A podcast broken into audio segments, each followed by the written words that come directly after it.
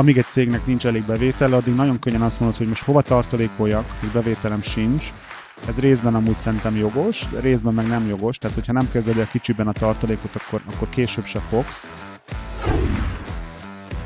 Sok vállalkozó csapdában érzi magát a saját vállalkozásában, mert eljutott arra a szintre, hogy olyan dolgokat vállalt be, vagy olyan dolgokat nem oldott meg, amik miatt belekényszerül egy olyan helyzetbe, ami már neki nem jó. És akkor persze mondhatjuk neki azt, hogy legyél nyugodtabb, legyenek céljaid, alakítsák jobb kapcsolatokat, de azt mondja, hogy most már én nem tudok hova menni. Megkaptuk visszajelzésbe, hogy, hogy hogy lehet 30 ezer forintot el, elkérni konzultációért, és ez volt az érvelés, az a kedvencem, még egy autószervizbe se kerül ennyibe a nem tudom mi, és akkor mondtuk, hogy akkor miért nem mész autószervizbe? Adjanak ott online marketing, marketing tanácsot. tanácsot igen. Ez itt a Vállalkozóból Vállalkozás Podcast Gál Kristóffal. Egy podcast mindazon vállalkozóknak, akik szüntelenül fejlesztik magukat, és így a vállalkozásukat is. Egy podcast olyan vállalkozóknak, akik szabadabban és nagyobb bőségben akarnak élni. Olyan vállalkozóknak, akik végre egyről a kettőre lépnének. A műsorvezető Sándorfi Adrián. Sziasztok, kedves hallgatóink! Ez itt a Vállalkozóból Vállalkozás Podcast legújabb része. Gál Kristóffal, én pedig Sándorfi Adrián vagyok, és a mai napon egy új koncepciót fogunk elővenni, ez pedig a jól működő cég koncepciója. Kristóf már az előző adások egyikében mesélt arról, hogy egy kicsit átgondolta azt, hogy hogyan lehet jól céget működtetni, és ezt összeszedte olyan pontokba, amiket majd el fog mondani egy előadás sorozat formájában. Mi pedig most kicsit belemélyedünk ezekbe a pontokban, amik ahhoz kellnek, hogy egy cég jól működjön. Ugye nyilván az egész vállalkozóban vállalkozás podcast ezekről a témákról szól, de most először áll össze Kristófnál egy olyan 8 pontból álló koncepció, amit be fogunk nektek mutatni. Kristóf, köszöntelek téged itt a stúdióban, hogy vagy, hogy érzed magad?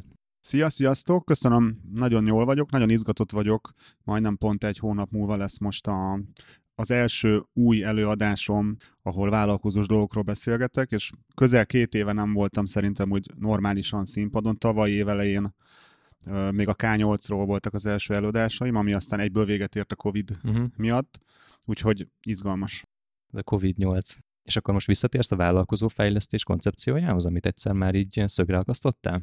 Inkább úgy mondanám, hogy elkezdek újra közeledni e felé. Ez szerintem egy érdekes sztori egyébként majdnem pontosan két éve, kicsit több, mint két éve, 2019 szeptemberében csináltam egy videót a YouTube csatornámra, amin elmondtam, hogy ez így nem fog menni, amit most csinálok, már mint amit akkor. Akkor lettem frissen apuka, toltam a click marketinget, toltam a vállalkozófejlesztést ezerrel, és elkezdtem azt érezni, hogy nem érzem jól magam, túl sok. A click marketing az elkezdett egyre rosszabbul menni, mert nem figyeltem rá eléggé, és a vállalkozó fejlesztés pedig egy ilyen, egy ilyen görcsösséggé kezdett válni, tehát elkezdtem magamra tenni olyan terheket, amik nem tetszettek. És akkor ebben a videóban azt mondtam el, hogy ezt így abba hagyom, hoztam egy döntést, a vállalkozó fejlesztést úgymond áldozom fel, vagy legalábbis nagyon durván visszaveszek belőle, azért, hogy a click marketingre tudja koncentrálni, és hogy, hogy igazán egy nagy cégé tegyem a click marketinget. A nagy az nálam mindig két dolgot jelent, nagyszerű, tehát hogy mhm. minőségileg nagy, uh-huh. nagy úgymond, és hát amúgy is úgy nagy. És akkor azt mondtam, hogy szerintem ez legalább egy év, vagy ilyen egy-két év, amíg a click marketinget át tudom transformálni. És ugye nagyjából lett tehát két év, tehát több lett egyébként, mint gondoltam. Szerintem sokkal-sokkal-sokkal nagyszerűbb cég lett a, a click marketing. Ugye cégvezetőt nevelünk és a többi, ezekről már beszéltünk. És hát nyilván bennem van ugyanaz a vállalkozó fejlesztési drive, vagy hajtóerő, ami eddig is.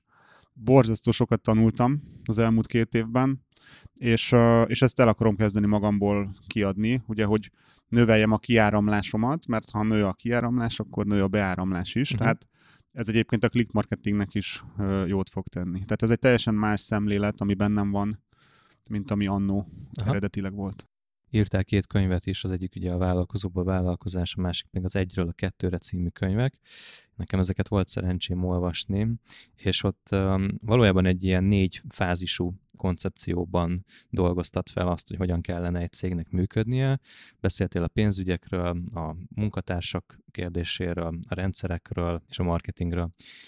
Itt most viszont már 8 pontba szeded ezt, a korábbi könyvek ebből a szempontból aktualitásokat vesztették, vagy pedig valahogy kiegészíti ez az új koncepció az eddigieket?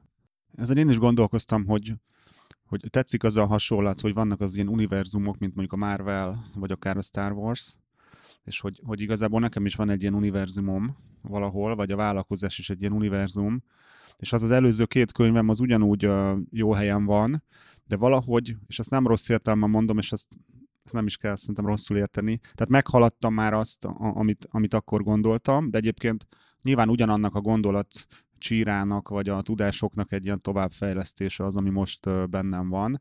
Azok inkább ilyen gondolkodósabb könyvek, vagy inkább ilyen szóval gondolkodásra, érzelmekre, ilyen koncepciókra hat, és ez az új, ez az új világ, amit most hozzáteszek, vagy az új rész ebben az univerzumban, ez igazából inkább kicsit olyan értemben technikaibb, hogy ilyen, ilyen menedzsmentesebb, tehát hogyan kell egy céget menedzselni, de nyilván én nem tudok más könyvet írni, meg nem tudok máshogy beszélni ezekről, mint hogy folyamatosan tele legyen ez ilyen, ilyen magasabb gondolatokkal, vagy koncepciókkal. Tehát ez, ez nem egy száraz valami. Oké, okay, akkor szerintem ne is csigázzuk tovább a hallgatókat. Én elmondom, hogy mi ez a nyolc pont, csak így egyáltalán, hogy legyen egy képe a hallgatóknak arra, hogy miről fogunk beszélgetni gyorsan itt az elején zárójában hozzátenném, hogy az adás keretei nem engedik azt most meg, hogy egy egész napos előadásnak a formátumát egy órában lezavarjuk, és minden infot elmondjunk. Úgyhogy Kristóf meg fogja tartani ezeket az előadásokat. Ugye a következő az 2021. december 8-án lesz, de hogy én úgy tudom, hogy igazából ez nem egy egy alkalmas sorozat lesz, úgyhogy, úgyhogy majd aki erre nem jut el, az el tud jutni később is. Tehát kérlek, kedves hallgatók, úgy vegyétek ezt a nyolc pontot, hogy mindegyiket megpróbáljuk megmutatni, de hát ez egy hihetetlen hihetetlen tudás anyag, hihetetlen tudás mennyiség és információ áradat lenne, amit viszont érdemes egy ilyen egész napos képzés formájában Kristóftól meghallgatni. Na, tehát az első pontunk a bevétel növelése lesz. A második pontban a pénzügy menedzseléséről van szó. A harmadik téma lesz a bérezési rendszer, a negyedik a profi csapat építése, az ötödik a munka megszervezése, a hatodik a rendszer működtetése, a hetedik a vezetés alapja, és van egy ilyen bónuszpont, az pedig a vállalkozói életed, ahol így az én kerül középpontba, és valójában, ha jól látom, akkor nagyjából ezzel a koncepcióval így bezárul a kör, mert hogy nem csak arról van szó, hogy profi, meg hatékonyan működjön egy cég, hanem hogy a vállalkozó is érezze jól magát ebben. De hát ezt majd Kristóf el fogja nekünk mondani. És bocsánat, egyébként a, ugye mondtad a négy korábbi pontot, ugye a marketing, rendszerek, munkatársak és a pénzügy, és már ott is volt egy ötödik elem, Aha. ami maga a vállalkozó, mert mégis az a lényeg, mert mindent Igen. a vállalkozó hajt, és itt, tehát valójában ezek ugyanazok a pontok, csak egy kicsit máshogy rendezve meg bővebben. Ez ilyen praktikusabbnak tűnik most már így az első, első ránézésre. De akkor ugorjunk is fejest ebbe a nyolc témába. Nyilván mindenkit a bevétel növelése érdekel valahol a legjobban, te is ezt tetted az első pontba. Mi az, ami szerinted indokol indokolja, hogy a bevételnövelés legyen az első ebben a nyolcas kategóriában. Egy gondolatot hadd szálljak annak, hogy miért nyolc, uh-huh. és hogy ezt is elneveztem, hogy mindent elnevezek, uh-huh. meg mindennek akarok adni egy ilyen frappáns valamit, hogy, mert egyrészt lehet, hogy ez szórakoztat engem, meg hogy szerintem így könnyebb ezekről beszélni. Ezt V8-nak neveztem el, ugye van a K8, az a click marketing 8 elemű marketing koncepciója, és ennek a párja úgymond, vagyis bennem úgymond a párja a V8, ez a vállalkozós 8, ez uh-huh. meg nem tudom pontosan mi a V, de valami vállalkozás. Egy kicsit ez az áthallás, hogy egy V8-as motor, Aha. ez mennyire szépen jár, meg milyen erős, stb. Aha. Nem azt mondom, hogy ez nem szándékos, hogy így próbáltam egy ilyet kitalálni, meg gondolkoztam, hogy V10, V12, ugye azok még durvább motorok, Aha. amik egy Rolls-Royce-ban lehet, hogy V12-es motor van. Egyébként ez egy továbbfejlesztési lehetőség a jövőben, Aha. hogy azt mondani, hogy van a V8, és akkor van még több V. Tehát ezért 8. A bevétel növelése azért az első, mert uh, természetesen a, a bevétel az minden vállalkozásnak bizonyos értelemben a lét eleme. És itt igazából az az érdekes, hogy miért nem marketingnek, meg értékesítésnek neveztem el. Így az első munka neve az egyes pontnak ez volt egyébként kb. hogy marketing értékesítés. És rájöttem, hogy ez így, így, így a szokásos irányba húzná a gondolkodást, és hogy valójában miről beszélünk, arról, hogy növelni kell a bevételt. Tök mindegy, hogy marketingnek hívjuk, értékesítésnek, vagy hókuszpókusznak. Az a lényeg, hogyha nem tudod folyamatosan növelni a bevételeidet, az biztosan gondot fog okozni. Ugye ami nem emelkedik, az csökken. Ez egy nagyon nagy alapvetés. Itt most nem csak a bevételnél, hanem bárminél. Tehát ha vállalkozásod nem fejlődik, akkor igazából visszafejlődik, mert a környezet viszont ugye fejlődik. És ezt már az előző könyveimnél is rájöttem, hogy, hogy próbáltam egyébként a marketinget valahogy így, így meghaladni, hogy így oké, okay, marketing, száz éve beszélek róla, de mi van azon túl. De rájöttem, hogy, hogy ez nem helyes gondolkozás, mert egy mondjuk egy hajléktalanhoz is, ha odamész, nem kezdhetsz el neki arról beszélni, hogy fú, van valami plusz dologa, és ne foglalkozz vele, hogy milyen szegény vagy, meg hogy nincs lakásod, hát gondolj másra, vonatkoztass ettől el, nem tudom, meditálj. Hiába mondasz neki ilyeneket, amíg neki így az, az alapproblémája az, hogy nem tud máról holnapra megélni, addig nem tudsz neki semmi mást mondani, ami, ami számít. És egy vállalkozásnál végül is ugyanez igaz, hogy amíg nincs bevételem, addig én hókuszpókuszozhatok azzal, hogy majd milyen munkatársaid legyenek, meg milyen bérezési rendszer, csinálj tartalékot, stb. Hogyha nincs bevételed, akkor kampó az egész. Ezért nagyon fontos erről beszélni. Azt mondhatjuk, hogy gyakorlatilag, hogyha valaki mondjuk az elején van a vállalkozás építésnek, vagy, vagy egy olyan fázisban van, ahol még nem megalapozott az egész működése, akkor célszerű a figyelmének 80-90%-át a bevételszerzésre fókuszálni, mert hogy ez fogja majd meghozni azt, azokat a lehetőségeket, hogy egyáltalán legyen mit optimalizálni? Igen, tehát ha nincs pénz, ha nincs bevétel, akkor nem lesznek munkatársait se, akkor nem lesz pénzügyet se, nem lesz semmid. Tehát felesleges úgymond a többiről beszélni, és itt egyébként elérünk oda, hogy ez a nyolc pont, ez valamennyire egy ilyen sorrend, tehát hogy, hogy szerintem hogyan érdemes ezekkel foglalkozni, de ez nem úgy, hogy hétfőn az egyes, kedden a kettes, hanem ez egy ilyen evolúciója szerintem a vállalkozásnak, és egyébként, hogyha végigmegy valaki egy ilyen evolúción, akkor utána indul újra a kör. Uh-huh. Tehát ez már az előző koncepcióban is. fölfelé. Igen ugye? Tehát amíg elérsz oda, hogy már van munkatársad, vagy valamilyen vezető, vagy valamilyen vállalkozó, addig rájössz, hogy ja, nem is olyan jó bevétel, és akkor indul újra az egész. Én sokszor esem olyan dilemmába, hogy hogy ugye nekünk is van, vannak vállalkozásaink, és sokszor azon gondolkozom, hogy hátrébb kéne egy kicsit állni ebből a bevételszerzésből, kicsit így a szélszeléstől el kéne mozdulni, kellene nekünk marketingelni egyáltalán, hiszen annyi mindent lehetne a rendszerek szintjén fejleszteni, bőven lehetne még behozni embereket a csapatban, jobbak lehetnének a tréning módszereink, jobban le, ki lehetne dolgozni a háttér folyamatainkat, stb. És aztán egyszerűen valahogy mindig arra jutok, hogy hogyha több bevételünk van a cégben, az valahogy mint egy ilyen, ilyen vákumhatás húzza magával azt, hogy meg kell oldanom olyan problémákat is, amik, amiket maga önmagában a, a megrendeléseknek, vagy az ügyfeleknek a száma indokol. Ez is valahogy így gyakorlatilag ez a háttere, ugye, hogy, hogy, hogy van egy ilyen szívó hatása a bevételnek, ami hozza magával azt, hogy a többi dologra is koncentrálni kelljen. Igen, tulajdonképpen, ha most valaki egy egyéni vállalkozó, és van egy, nem tudom, egy milliós bevétele, akkor végül is valamilyen rendszere van, valamilyen pénzügye van, valamilyen marketinge van, és az a kérdés, hogyha az egymilliós vállalkozóból lesz egy, most hirtelen ugrunk egy milliárdos, akkor nyilván nem ugyanaz a marketing, nem ugyanaz a pénzügy, nem ugyanaz a rendszer tudja ezt kiszolgálni, és ez egy folyamatos utazás, hogy folyamatosan ezeket kell javítani. Hát a kelt, azt úgy értem, hogy aki ezt nem csinálja, annak nem lesz egy milliárdos vállalkozása. Tehát ez így, ezek a dolgok szerintem valahogy szabályozzák magukat, mert rövid távon meg lehet növelni a bevételt mondjuk nagyon magasra, de az nem lesz fenntartható, hogyha a háttérben minden más nem építünk alá. Uh-huh. Te mennyire figyelsz a click marketingnél arra, hogy a bevételt növeld. Ez most ilyen, lehet ilyen beugratos kérdés is, mert hogy, hogy nyilván futnak rendszereid, meg ilyenek, meg mindenféle szisztéma fut a háttérben, van márkád, stb., de hogy ez mennyire van ott a napi munkádban, a feladataidnak mondjuk hány százaléka szól arról, hogy, hogy a bevételt növeld? most valahogy megpróbálom leegyszerűsíteni, meg így nyilván ez is egy koncepció, vagy egy gondolkozásmód. Minden nap kell azzal foglalkozni szerintem, hogy nőjön a bevételünk, nem biztos, hogy nekem, és ez egy érdekes nézőpont, hogy egy, egy céget igazából nem egy vezető, vagy egy, szerintem egy jó céget, egy jól működő céget nem a, nem a vezető irányít, hanem egy jó rendszer. És itt, itt a rendszert kell építeni, és nyilván nekem nem az a munkám már, hogy most valahogy a bevételt növeljem. Eleve ez egy ilyen kicsit ilyen absztrakt dolog, hogy hogy tudom a bevételt növelni.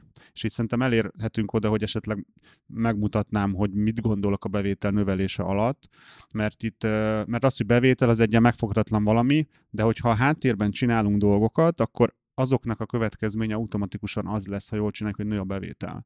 És az egyik ilyen leges-leges legfontosabb koncepció az a vevő élettartam érték. És itt vannak ilyen alap alapgondolatok. Ugye a vevő élettartam érték az sok mindent jelenthet. Szerintem leginkább egy gondolkozásmód, ami azt jelenti, hogy tudom, hogyha szerzek egy új vevőt, akkor az az élettartama során, tehát ameddig a vevőm, addig valahányszor valamennyi pénzt valameddig nálam fog hagyni. És hogyha el tudok mozdulni arról a gondolkozásmódról, hogy én a, a mai tranzakcióra fókuszálok, hogy ma mennyit hagy nálam, és tudok egy hosszabb távon gondolkozni, akkor sokkal jobb lesz a cégemnek is, jobb lesz a vevőnek is, jobb lesz igazából mindenkinek. És a web élettartam érték az maga ez a gondolkozás is, lehet egy, egy mutató is, hogy hogy számolom ki a saját cégemben, hogy ez mennyi. Ugye itt eleve ezt lehet bontani, hogy egy konkrét ügyfélre meg tudom mondani, hogy ő neki mennyi az élettartam értéke, akár visszafelé, hogy mennyi volt eddig, és hogy előre nézve, hogy mennyi lesz valószínűleg, illetve nézhetek átlagokat, tehát ez, ez nagyon összetett ez a, ez a vevő élettartam érték dolog hogyha ezeket mutatószámokkal méred, és kijön egy ranglista például, hogy XYABC KFT lesz a legjobb vevőd, akkor ebből mi a következtetés? Mi van akkor, hogyha látok egy ranglistát, vagy egy toplistát arról, hogy ki mennyi ideje, mennyit költött nálam, akkor másképp fogok hozzáállni azokhoz, akik az elején vannak, és akik az alján vannak? Vagy te így ezt hogy fogod meg, hogyha ezeket a számokat tisztán látod? Szerintem az a kevésbé fontos, hogy mi volt eddig, itt az a lényeg, hogy mi lesz. Tehát hiába valaki a legnagyobb vevőm az elmúlt tíz évben, ha azt látom, hogy a következő hónapban fel fog mondani akármiért, megszűnik mondjuk, akkor, akkor vajon mi a helyes hozzáállás? És itt, itt ez nem azt jelenti, hogy ami eddig volt, az nem számít, mert az butaság lenne, hanem ami eddig volt, azt használjuk arra, hogy jobban meg tudjuk becsülni, hogy mi lesz ezután. De végül is itt a jövő a lényeg, annak úgymond a projekciója, hogy vajon az egyes vevők nekem mennyit érnek, és ezt nehéz szerintem fejben kezelni egy úgymond egy ilyen rendes embernek, mint amilyennek mondjuk magamat is tartom, hogy ne legyen az, hogy valakit még megítélünk, hogy ez ilyen, ez olyan, valaki jobb vagy rosszabb, de hát ha van mondjuk száz ügyfelünk, és van a, ezen az első a listán, aki, akibe a legtöbbet látjuk bele a jövőbe, meg van a századik, akibe a legkevesebbet, akkor igazából nem helyes ugyanúgy bánni velük, mert ha mondjuk szűkösek az erőforrások, mondjuk egy órán van valamire, akkor az elsőbe foglalkozzak, vagy a századikkal. Tehát itt ez nem azt jelenti, hogy a századikat lenézem, de hogy bizonyos döntéseket szerintem ehhez hozzá kell rendelni. Jó, ezért is kérdeztem, mert, mert ugyanezek a dilemmák fordultak meg a fejemben. Mesélj tovább ezekről a nézőpontokról, vagy koncepciókról. Itt még csak annyi a web tartom értékhez, hogy itt a legfontosabb, amit meg kell érteni, hogy ez nem egy adottság, tehát hogy jaj, nekem, nekem kicsi a web tartom értékem, a click marketingnek meg nagy, jaj, de jó nekik, hanem itt, uh, itt az a megfelelő hozzáállás, hogy ezt állandóan növelnem kell. És ez nem egy, egy dolog, amit kapok, hanem valami, amit én teremtek. Tehát én tudom növelni a web élettartam értéket, ez brutál fontos. A következő ilyen koncepció, ez kicsit bonyolultabb elmondani, ezt a K8-as adásokban biztos, hogy elmondtam korábban, meg a videóimban is ez látszik. Van ez a back-end, front-end koncepció. Ugye ez a back-end, ez a, úgymond a gépezetednek inkább az a hátsó része, ami kevésbé látszik mondjuk kívülről.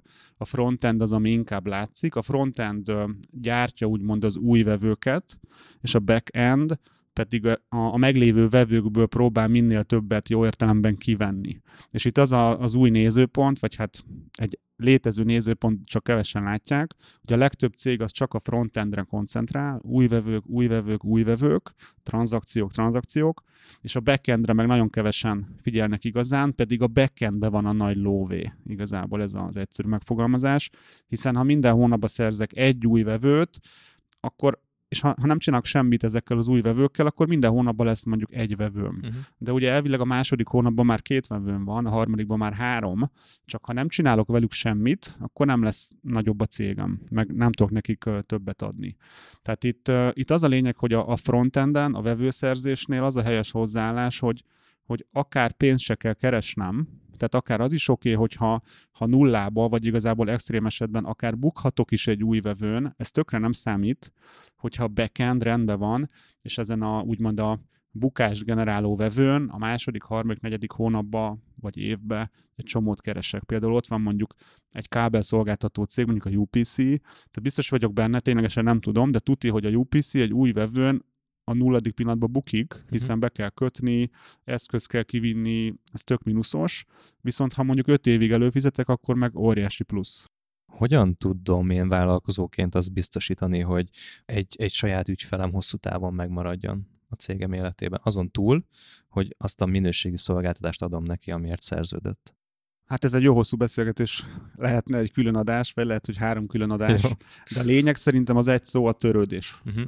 Hát a mindenféle felmérések, meg ilyen kutatások alapján azért veszt a legtöbb cég vevőt, mert úgy érzik a vevői, hogy nem törődik velük az adott cég. Tehát lehet minden hókusz-pókusz csinálni, a lényeg az, hogy érzi a vevő, hogy törődök vele, vagy nem. És akkor ez lehetne egy kérdés, hogy mit értünk törődés alatt.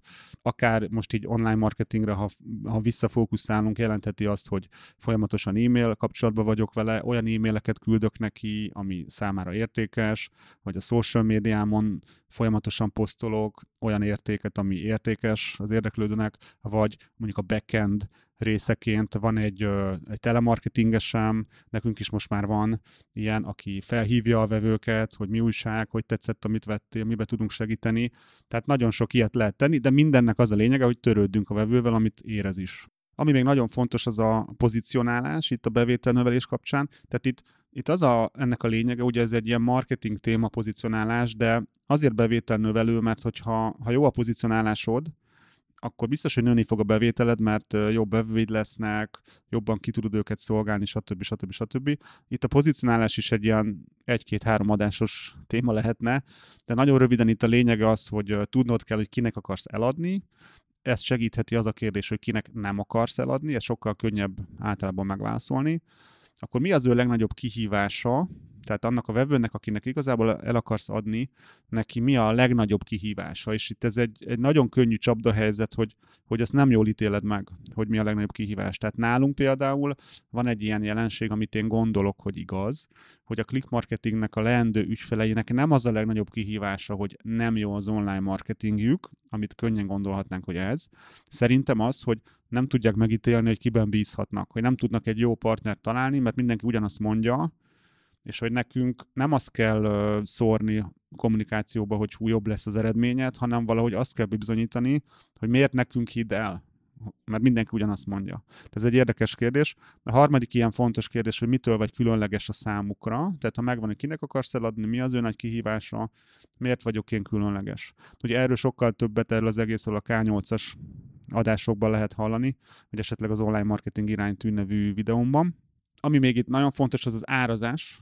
Itt most röviden próbálok így egy kis betekintést nyújtani. Ugye az árazás is nagyon durván hat a bevétel növelésre, hiszen egy jó, jobb árazás ugye a vevő élettartam értéket például növeli automatikusan. Itt én most nem alapvetően technikákra gondolok, hogy hogyan kell árazni, bár ez is fontos, hanem inkább olyan kérdésekre, hogy mennyit akarsz keresni, mennyit, mennyi profitot akarsz termelni a cégeddel, vagy mennyi profitot akarsz egy terméken realizálni. Tehát ezeket, ha nem válaszolod meg, akkor nem tudod, hogy hogy kell valamit árazni. Vagy hogy mennyibe kerül a termelés, úgymond, hogyha a munkaerőigényes az, amit csinálsz, akkor mennyibe kerül a, a, az, hogy előállítasz egy szolgáltatást, vagy ha gyártasz, akkor mennyit tudsz gyártani, vagy kereskedő, vagy stb. stb. És itt nyilván vannak amúgy árazás típusok, költségalapú árazás, versenytársakhoz árazás, és a szerintem legjobb árazás az az érték alapú árazás. Tehát, hogy az alapján árazok, hogy, a, hogy az ügyfeleimnek mennyit ér az a valami. Hmm, ez érdekes, hogy ezt mondod, tehát hogy egy, egy fix szolgáltatásra eltérő árazást is érdemes választani ilyenkor? Attól függően, hogy menny, mekkora hasznot hajthat ez a vevőnek? Nem feltétlenül arra gondolok, hogy vevőnként más az ár, hanem, hanem az, hogy, hogy az a szolgáltatás az, az mennyit ér úgy általában a vevőknek. Uh-huh. Tehát ugye mondhatnánk azt, és voltak is ilyen példák, megkaptuk visszajelzésbe, hogy hogy, hogy lehet 30 ezer forintot el, elkérni konzultációért, és ez volt az érvelés, az a kedvencem, még egy autószervizbe se kerül ennyibe a nem tudom mi, és akkor mondtuk, hogy akkor miért nem mész autószervizbe? Adjanak ott marketing tanácsot, igen. tanácsért, igen.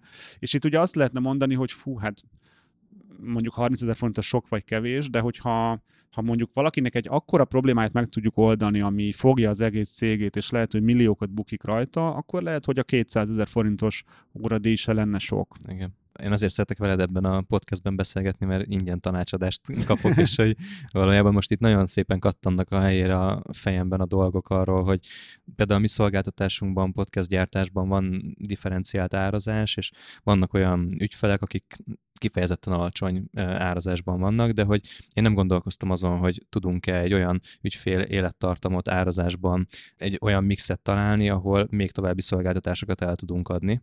Úgyhogy ez most egy ilyen nagyon nagy házi feladatként hatszor aláhúzva hazaviszem magammal, hogy ezt gondoljuk át, mert lehet, hogy tudunk még több értéket adni. bevétel növelésében szerinted van-e még olyan pont, ami, amiről beszélhetünk? Tudnék 200 órát beszélni róla, de szerintem lapozhatunk. Jó, a kettes pontod a listádon, ez a pénzügy menedzselése. Ha már van bevételünk, akkor már tudjuk is valahogy menedzselni. Egyszer meséltél, vagy hát sokszor meséltél arról, hogy a click marketing életében volt egy olyan fordulópont, ahol duzzasztottad, duzzasztottad a céget, növekedett a létszám, növekedett az árbevétel, és mégiscsak veszteségessé kezdtél fordulni. Jól sejtem, hogy itt az ebből szerzett tapasztalatok azért masszívan megvannak ebben a pontban? Igen, körülbelül öt évvel ezelőtt kezdtem el úgy igazán azon gondolkozni, hogy valamit nem csinálunk jól a pénzügyeinkben. Ennek egy csomó következménye van, például az, hogy nekem mennyi a jövedelmem, ugye ez öt évvel ezelőtt, és az elmúlt egy-két évben erre egy nagyon durva szinteket még ráhúztam, és akkor kezdtem el úgymond pénzügyi menedzselést csinálni ténylegesen a cégemben. Ugye itt az a tételmondat, ahogy mi szoktuk mondani, hogy nem az a lényeg, hogy mennyi pénzt termelsz, hanem hogy mennyit tudsz belőle megtartani. És ez ugye minden, és ez a megtartás ez jelentheti azt, hogy van tartaléka a cégednek, azt, hogy mennyi vállalkozóként a jövedelmem, hogy mennyit tudok visszaadni belőle a munkatársaknak, tehát ez sok mindent jelenthet, de nagyon fontos, hogy a, hogy a pénzügyekhez hogy áll egy vállalkozó, és én nagyon le tudom mérni azt, hogy ki hogy beszél a saját pénzügyeiről, tehát aki mondjuk uh, úgy hivatkozik rá, hogy fú, túl macerás lenne, mert három számlánk van, meg két kasszánk, és fú, nagyon macerás lenne ezt minden héten összeadni, akkor tudom, hogy ő még nincs ott, hmm. hogy még nem volt uh, nagy uh, traumája vagy uh, problémája ebből, mert ha valaki azt a pénzt, amire annyit hajt, ugye marketing, meg minden oldalon, tehát nem, nincs kedve megszámolni úgymond minden héten, az így valami, valami nem jó jel, szerintem. Itt van négy, négy olyan altéma, amiről itt szerintem érdemes beszélni, és ahol ugye a könyvemben, meg majd a leendő előadásaimban fogok, meg akár biztos vagyok benne, hogy podcast adások is lesznek erről. Az első ilyen alaptétel, hogy, hogy heti szinten kell ezzel foglalkozni. Tehát igazából, amivel nem foglalkozó heti szinten, az nincs, vagy, vagy nincs rajta rendes kontrollod.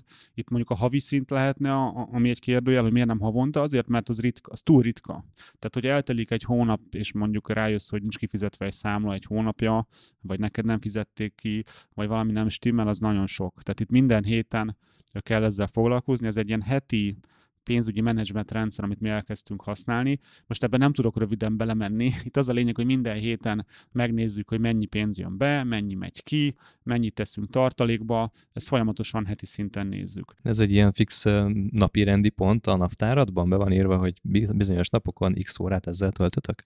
Hát most már ugye a kollégáim átveszik ennek egy jó részét, illetve a könyvelő cég, aki uh-huh. nekünk dolgozik, de én is uh, ezt folyamatosan figyelek bizonyos számokat. Itt ugye az az alapvetés, hogy ha, ha minden héten több pénz jött be, mint amennyi kiment, akkor nem lehet Igen. gond. Ez nem biztos, hogy reális, ugye nekünk is vannak nagyon mínuszos heteink, amikor mondjuk bért fizetünk, uh-huh.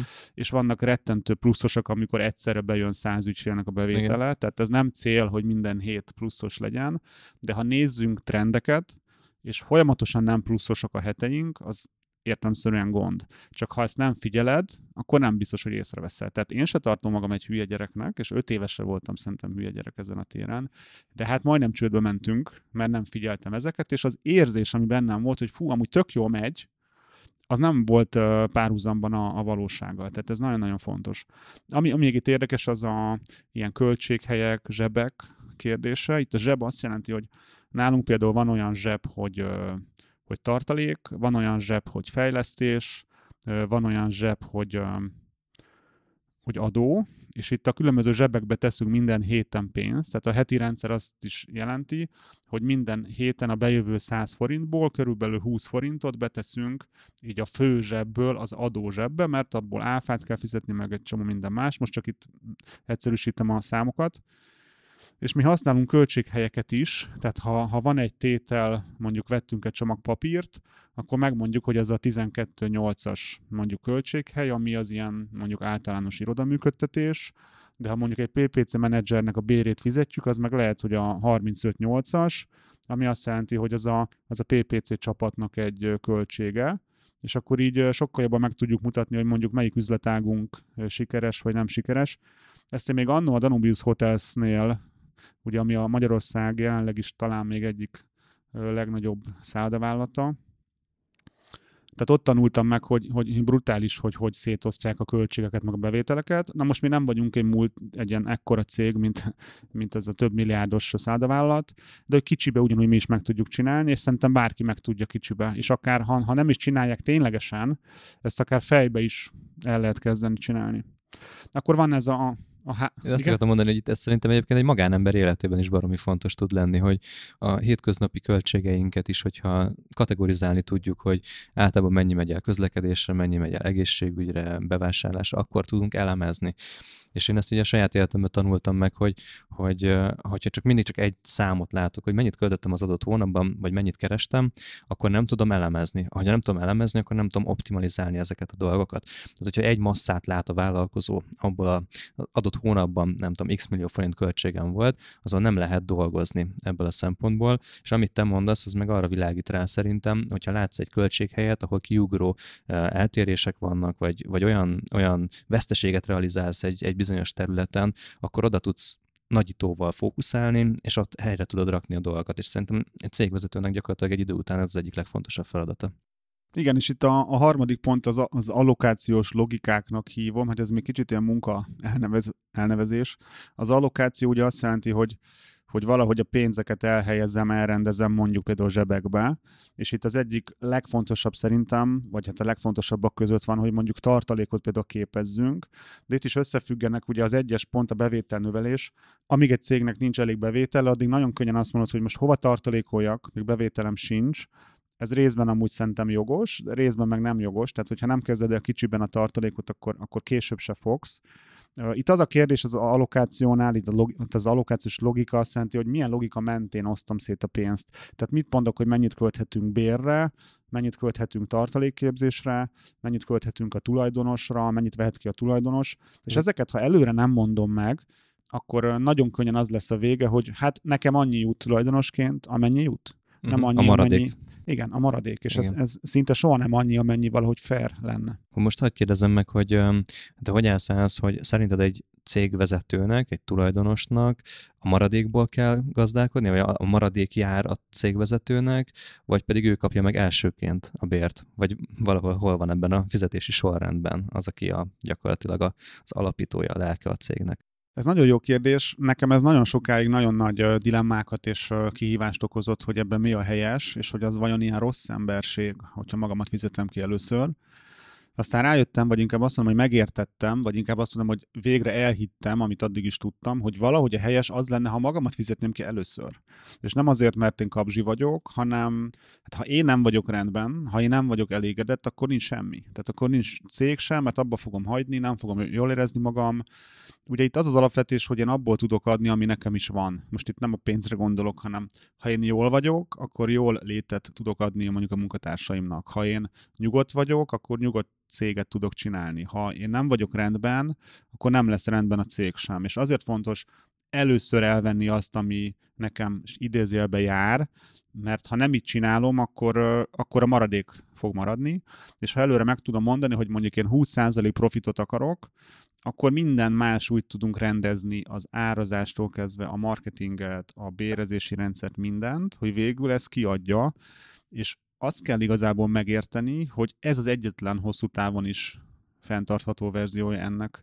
És ez nem kapzsiság, meg nem ilyen vadkapitalizmus, hanem csak ennek van értelme. És ez, és ez, ez a pénzügyi menedzsment igazából egy szükséges eszköz ehhez, mert különben egyszerűen nem adja ki a matek, mert hiába akarsz majd kivenni mondjuk egy nagy összeget jövő évben az osztalékodból, ha az a pénz nincs ott és azt a pénzt mi például már most minden hónapban, vagyis hát igazából minden héten félretesszünk 100 forintból valahányat, amit majd én mondjuk egy év múlva, vagy jövő tavasszal ki tudok venni, mint az osztalékom. Hú, de jó. Ezt tetszik ez a gondolat, ezt lehet, hogy akkor ellopom tőled. Ezt a, amikor mondod, hogy zsebeket ben, zsebekben allokáltok és félteztek pénzt, az technikailag hogy néz ki? Technikailag vannak fizikailag alszámlák uh-huh. a, mhm. a bankunknál, uh-huh. amit nagyon sok vállalkozó visszajelez, hogy nehezen tudják kijárni, mert a ilyen bank, olyan bank nincs náluk ilyen, túl drága, stb. Nekünk is ezt mondták először, aztán végül is kiderült, hogy vannak úgynevezett 100 forintos számlák, amit pont erre találtak ki, tehát hogy 100 forintba kerül havonta egy, egy ilyen alszámla, nekünk van azt hiszem 8 vagy 9, egyébként többről indultunk, de onnan visszaegyszerűsítettem. Uh-huh. Van tartalék, tehát van adó, van tulajdonosi alszámla, és ott is most nem titok, több millió forint mondjuk van a tulajdonosi alszámlán, amit majd én jövőre ki tudok venni egyben. Ha nem lenne ott, akkor nem tudnám miből kivenni, vagy ami még rosszabb, kivenném onnan, ami úgymond nem az enyém. Aha. Tehát meglopnám a saját cégem, és akkor lehet, hogy nem tudnánk adót fizetni, vagy nem tudnánk fejleszteni, vagy képzéseket fizetni. Ez nagyon tetszik, ez a gondolat. Köszönöm szépen. Szerintem a hallgatóknak is most itt leesett a tantusz sok szempontból, de ezt majd még egy, van egy ötletem, hogy egy másik adásban hogyan fogom még belőle jobban kisajtolni okay, ezt a okay. témát, jó? De ugorjunk tovább, szerintem bérezési rendszerről egy kicsit beszéljünk. Igazából a koncepció mutasd meg, hogy, hogy, hogy mi, mi van e mögött. A bérezési rendszer azért érdemel egy pontot ebből a rendszeremből, mert ezt nem is tudom, hogy jól megfogalmazni, olyan szinten fontos, hogy egy rendszer legyen a bérezésbe, és ne az, hogy na most Janinak ennyit fizetek, mert őt jobban szeretem, meg ügyesebb, meg régebben van nálunk, de Ferinek meg annyit, és akkor ebből bérfeszültség lesz, és még a bérfeszültség a kisebb baj, hanem egyszerűen nem fogja kiadni egy idő után a matek. Mert lehet, hogy ami kicsibe tök jól működik, és azt mondjuk, hogy jó, nem számít, most fizetünk többet, csak ne menjenek el az emberek tőlünk, az lehet, hogy mondjuk egy ötszörös méretben összeomlást fog okozni. Egyébként nálunk is ez volt így 2015-16 körül. Elkezdtem ész nélkül emelni a béreket, mert hogy elmentek az embereink, meg kellett emelnem a béreket, de mivel semmi más nem változtattam, ezért egyszerűen csak kb. mondjuk, nem tudom, megdupláztam a költségeinket, a bérköltségeinket, és részben ez vezetett majdnem az összeomláshoz. És uh, itt a leges legfontosabb, hogy, hogy egy növekvő cégnél, ahol egyre több munkatárs van tipikusan, ott a bérezési rendszer, vagy a, annak a hiánya, az igazából meg tudja határozni egy cégnek a jövőjét olyan szinten, hogy, hogy mondjuk lesz a tulajdonosnak profitja, vagy nem, vagy tudunk-e adót fizetni, vagy nem. És itt talán a legfontosabb az, hogy, hogy arányokban érdemes szerintem gondolkozni és tök mindegy, hogy kereskedő vagy szolgáltató, gyártó, akármi, mindenhol vannak arányok, hogy a bevételnek, vagy inkább úgy mondom, hogy az árrésnek mekkora részét fizetheted ki bérre. És tök mindegy, hogy egy embered van 10, 100 vagy 1000, ha ez az arány jól ki van találva, akkor ez önmagát szabályozza. Tehát mi is, amikor ezt tavaly évelején kezdtem el ezzel foglalkozni, tehát nálunk sajnos nagyon régi ez a rendszer, akkor már ott a, a tanácsadó, akivel dolgoztam, felhívta rá a figyelmemet, hogy olyan rendszert kell csinálnunk, ami majd ha százan leszünk, vagy ha nem három menedzsered lesz, hanem 15, hogy akkor is állja meg a helyét, és hogyha mondjuk bónuszokat teszel a rendszerbe, ami most tök jó hangzik, és majd biztos csillog a munkatársak szeme, a, majd ha azt mindenkinek ki kell fizetni, mert olyan jól megy a cég, akkor sem olyan össze a pénzügy. Tehát ez nagyon fontos ezeket így tisztán látni. Most anélkül, hogy belemennénk és három órát erről beszélnénk, itt ez a lényeg szerintem, hogy az arányokat kell tudni, Nagyjából egyébként a legtöbb cégben az a megfigyelésem, hogy az árés, tehát nem a bevétel, hanem az árésnek kb. az 50% vagy valahol az a nagyságrend, aminél ha többet kifizetünk bérre, akkor szinte biztos, hogy, hogy abból gond lesz. És az, hogy mi alapján fizetünk amúgy, annak a titka az, hogy KPI-okat kell létrehozni, Nálunk például egy ilyen tipikus KPI, hogy egy kampánymenedzserünk mennyi bevételt generál a cégnek. Tehát valahogy ehhez van arányosítva, hogy ő mennyit kereshet, és ennek a top szintje sem túl sok, olyan értelemben, hogy túl magas arány, ami zavarná a cégnek a pénzügyét. Tehát KPI-ok alapján lehet mérni valakinek a teljesítményét, mondjuk, mondjuk egy pénzügyesét lehet azzal mérni, hogy mekkora a cég kintlövősége. Minél kisebb a kintlévőség, ő kereshessen annál többet, de nyilván túl sokat nem, mert akkor megint az gondot fog okozni. De egyébként olyan munkakört, ahol nem lehet ilyen KPI-okat alkalmazni, vagy nehéz, mondjuk az, aki az iroda tisztaságáért felel, ott, ott nagyon nehéz egy számot hozzárendelni, hogy most na milyen az iroda tisztasága. Itt az ilyen checklisták vagy ellenőrző listák tudnak segíteni, hogy azt mondjuk, hogy tíz dolgot értünk az alatt, hogy az iroda rendben van, hogy mondjuk tiszta a polc, nincs a, a kukában szemét. Ha mind a tíz oké, okay, akkor kapsz száz egységet. Uh-huh. Ha egy nem oké, okay, akkor csak 70-et, ha kettő nem oké, okay, akkor csak 30-at, ha több mint három, akkor nem kapsz ö, bónuszt. És itt még annyi, hogy szerintem minden cégben az be lehet vezetni, hogy mindenkinek legyen alapbére, és legyen teljesítményarányos része. Hogy érezze a munkatárs azt, hogy ha ő többet tud teljesíteni, akkor tud többet keresni, és ha az arányok rendben vannak, akkor elméleti szinten a bérednek, a, vagy valakinek a bérének a teteje az elvileg nyitott, tehát elvileg bármennyit tudjon keresni. Tehát a bérezési rendszer az el tudja dönteni, hogy a növekvő céged az jó irányba megy, vagy a csőd felé. Most azért hallgatok nagyokat, mert én is a saját cégemnek a, a működésén gondolkozom, miközben te beszélsz, és így már most annyi gondolatom van, hogy így kezd a fejem zsongani tőle. Most, hogyha ezt egy egész napon keresztül hallgatnám majd tőled, akkor valószínűleg így egy, egy nagy füzettel, teleírt füzettel mennék haza. És igazából az egész nap is valójában nem azt mondom, hogy a felszínt karcolgatjuk, de majdnem. Mm-hmm. Tehát mhm. az arra elég, hogy elmondjam, hogy szerintem mikkel kéne foglalkozni, és hogy mindenhez tudjak adni egy pár tippet, de belemenni nagyon még ott se lehet. Persze, hát ezt mindenki saját cégére tudja megalkotni azt a bérezési rendszert például, vagy azt az allokációs logikát, ami, ami az ő cégénél releváns tud lenni, de hát azért te más csinálsz, mint én csinálok, és az én cégemre is mégis nagyon jól az ilyen általános szempontok alapján is vetíteni tudom azt, amit mondasz. A bérezési rendszerből fakadhat szerintem a, a következő pont is, hogy megengedhetjük-e magunknak azt, hogy egy profi csapatot hozunk létre. Nyilván egy profi csapat szakmailag és emberileg is ért értelmezhető. Neked mit jelent az, hogy profi csapatot építesz? Itt öt ilyen alponton van, ami a jegyzeteimben szerepel. Az első, hogy kell tudni, hogy mik a cégemnek az alapértékei, milyen a kultúránk. Na most ez is olyan, hogy ez nem egy adottság, hanem ezt én építem, mint, mint első számú vezető vagy tulajdonos. Azt is szokták mondani, hogy én vagyok a forrás tehát belőlem fakad igazából minden, ami a cégemben van. Még akkor is, hogyha ezt már most nálunk például viszik tovább a munkatársaim is, és van egy kultúra, ami tőlem független, de az egészet akkor is én építem, mert, mert hozzám csatlakoznak alapvetően az emberek, aztán lehet, hogy már azok az emberekhez csatlakoznak, akik hozzám csatlakoztak, de akkor is minden belőlem fakad, és azt nekem nagyon nehéz volt elfogadni, mert ilyen nagyon ilyen egoista, vagy ilyen, ilyen nagyképű, vagy ilyen rossz ember dolognak tartottam, hogy ezt kimondjam. De hát ha nem mondom ki, attól ugyanez igaz, és azt tisztán kell látni, hogy igen, én vagyok a forrás. Ezért is fontos egyébként, hogy én rendben legyek. Uh-huh. Mert ha már a forrás sincs rendben, akkor semmi se lesz rendben. Tehát az egész jó, jó csapat ott indul, hogy, hogy legyenek jó alapértékeink, jó kultúránk, mert a legjobb emberek nem fognak egyébként hozzánk csatlakozni. A kettes pontunk, hogy tudjuk, hogy kit keresünk. És itt ez nem azt jelenti, hogy keresünk egy pénzügyest vagy egy irodavezetőt, hanem hogy milyen embert keresünk alapvetően, ez az érdekes. Itt fel kell tudni tenni ezt a kérdést, hogy biztos, hogy egy új emberre van-e szükség, amikor épp elkezdünk toborozni. A harmadik kérdés, hogy mit tudunk kínálni neki. Tehát tudjuk, hogy kit keresünk, mit tudunk neki kínálni, akár bérben, kultúrában, vezetésben, kihívásban, akármiben, ez brutál fontos, ha csak nem az a cél, hogy tök mindegy, hogy kit veszünk fel, de hát ezt nem ajánlom senkinek. Itt eznél a pontnál álljunk meg egy picit, nekem ez mindig egy nagyon izgalmas dolog, hogy azt kezdem tapasztalni, minél több emberrel dolgoztam, hogy ez a pont, ez, hogy mit kínálunk neki, ez mindenkinél egyedi lesz. Mindenkinél eltérő tud lenni, és hogy hiába vagyok én mondjuk, én személy szerint olyan, akit mondjuk, most teszem azt a pénz motivál, ha azt a kollégát, akivel dolgozom, meg se nagyon mozgatja a pénz, vagy a bónuszok nem mozgatják meg, akkor őt nem fogom tudni fejlődésre sarkalni, vagy nem fogom tudni megkérni arra, hogy többet tegyen a, a, a, ebbe az egészbe. És hogy ez szerintem úgy értelmezhető ez a pont, vagy számomra úgy, hogy nagyon meg kell érteni azt, hogy kit mi motivál, mi az az a, az a nyelv, ami, amin keresztül őt lehet terelni előre.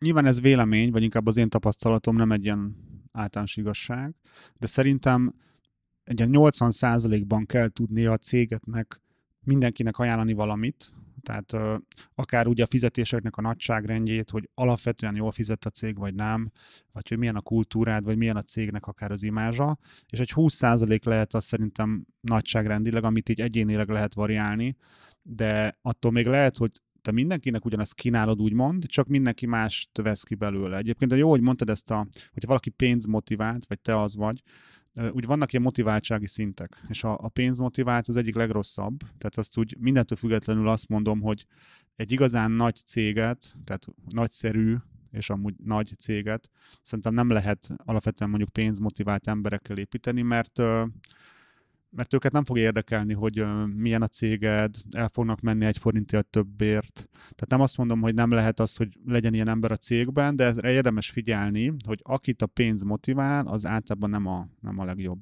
munkaerő. Viszont ott nagyon sokszor ez tűnik a legegyszerűbb megoldásnak, hogy tessék, oda dobom a pénzt, oda dobom a bónuszt, örüljél, és akkor legyél motiváltabb. És amikor, amikor ez viszont nem működik, mert hogy pont egy magasabb szinten motivált emberről beszélünk, akkor jön az, az a komolyabb pszichológiai része ennek az egésznek. De persze ebben most talán nem menjünk bele, de, de azért szerettem volna mondani, hogy, hogy nekem ez egy nagyon izgalmas kihívás, hogy meg kell érteni emberről emberre.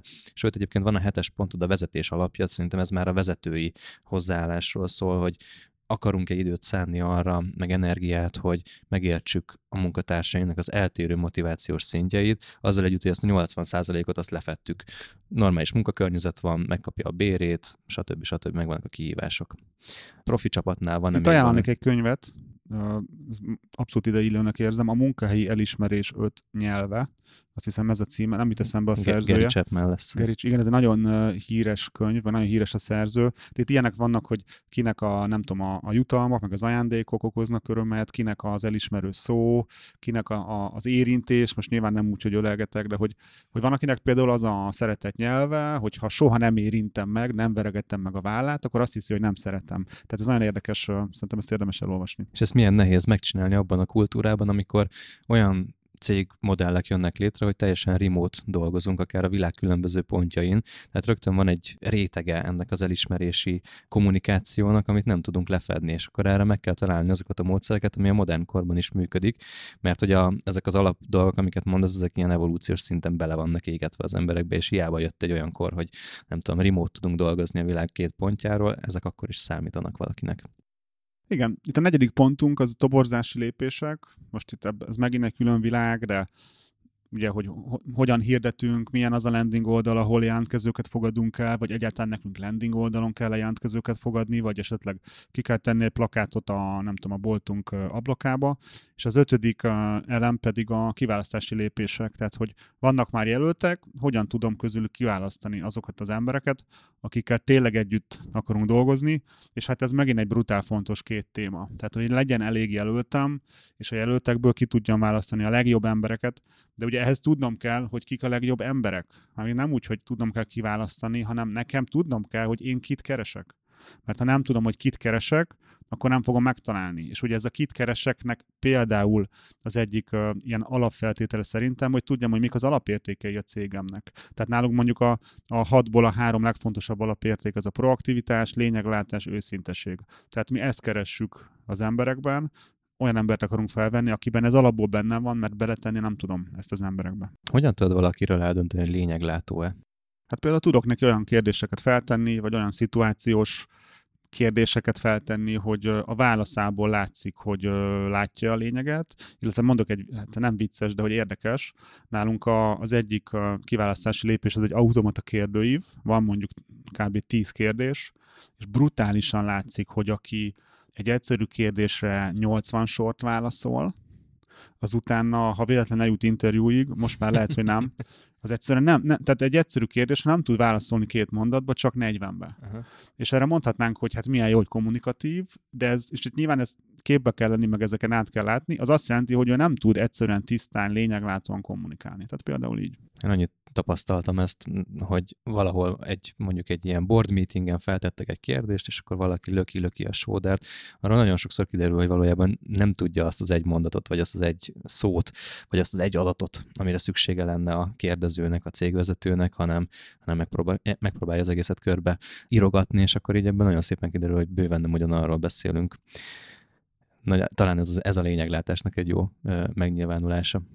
Hogyha a profi csapatunk felépült, vagy összejött, akkor így jön a, rögtön a fejembe a kérdés, hogy nem csak az elég, hogy, hogy őket megszereztük, meg tudjuk, hogy ők kicsodák, meg hogyan bérezzük őket, stb., hanem hogy valójában egy olyan struktúrába is kell őket rakni, ahol képesek a lehető legjobb teljesítmény nyújtani, el tudjuk számoltatni őket, ellenőrizni tudjuk őket, mérni tudjuk a munkájuk eredményét, egyáltalán elkészül az, amit el kell készíteniük, meg egyébként hatékony a csapat. Én ezt olvasom ki az ötödik pontodból, ami a munka megszervezése címen, szóval jól értem-e? Ugye annyira minden mindennel összefügg, hogy ugye jön a munkaszervezés lépés, az ötödik, és itt úgy fog minden mindennel össze, hogy mondjuk felveszünk nagyon jó embereket, de utána pocség a cégnek a működése, akkor nagyon könnyen kiderül, hogy az, amit mutattunk, az nem olyan, mint amilyenek igazából vagyunk. És én konkrétan kaptam most több olyan visszajelzést is új kollégáktól, hogy milyen király, hogy valamit mutatunk magunkról, és tényleg olyan a cég. És ugye van ez a valamennyire új mondás, hogy nem elég, hogy ez a régi mondás, hogy nem elég jónak lenni, jónak is kell látszani. Az új szerintem az, hogy nem elég jónak látszani, hanem jónak is kell lenni. És a mai világunk szinte mindenhol arról szól, hogy, hogy mindenki szuper, meg minden szuper, minden termék király, minden, minden ember király. Aztán amikor jobban megnézed, akkor kiderül, hogy ez nem igaz és hogy valóban felmerült például munkatársi jelöltekbe, hogy vajon igaz-e, amit mondunk? Hogy annyira uh-huh annyira jónak tűnik, hogy ez már gyanús, de hogy szerencsére visszigazolják, hogy ez nem gyanús, vagy hogy, ne, hogy tényleg igaz. És itt a munkaszervezés lehetne az, ami, ami egy ilyen rossz pont akár nekik, és egy rossz munkaszervezés pedig az egész cégnek a, ugye a hatékonyságát felborítja. Itt, uh, itt van néhány pontom. Igazából az a kérdés, hogy jönnek be az emberek, és ők hogyan fognak végül dolgozni, milyen rendszer alapján, stb. És amit a legtöbben rosszul csinálnak, hogy, hogy a, hogy a megérkeztetés már eleve nem jó a cégbe, amit ugye onboardingnak szoktunk így angolul mondani, tehát a fedélzetre hozzuk az új embereket, és a legtöbbször azt csináljuk, hogy ott a széked, az a géped, na csináld. Kérdezd meg a Marikát, hogy hogy kell csinálni és hogy ebbe bele van az kódolva, hogy, hogy ebből nem jöhet ki valami jó. És egyébként nyilván ez minden mindennel összefügg, tehát nyilván aki ezt csinálja, az valószínűleg a toborzást se csinálja jól, meg valószínűleg a kiválasztást se, meg valószínűleg nincsen céges kultúrája se. Tehát ezek tényleg összefüggő dolgok. Ugye az is egy ilyen jó mondás, hogy, hogy ahogyan valaki csinál valamit, igazából úgy csinál mindent. Tehát, hogyha itt a visszatérve a lényeglátásra, ha valaki nem tud röviden válaszolni írásban, akkor szóba se tud valószínűleg. Tehát ez egy érdekes megfigyelés. Tehát itt a munkaszervezésnek a, a legfontosabb első lépése az onboarding. Tehát hogyan hozom a fedélzetre az új embereket, hogyan tanítom őket be.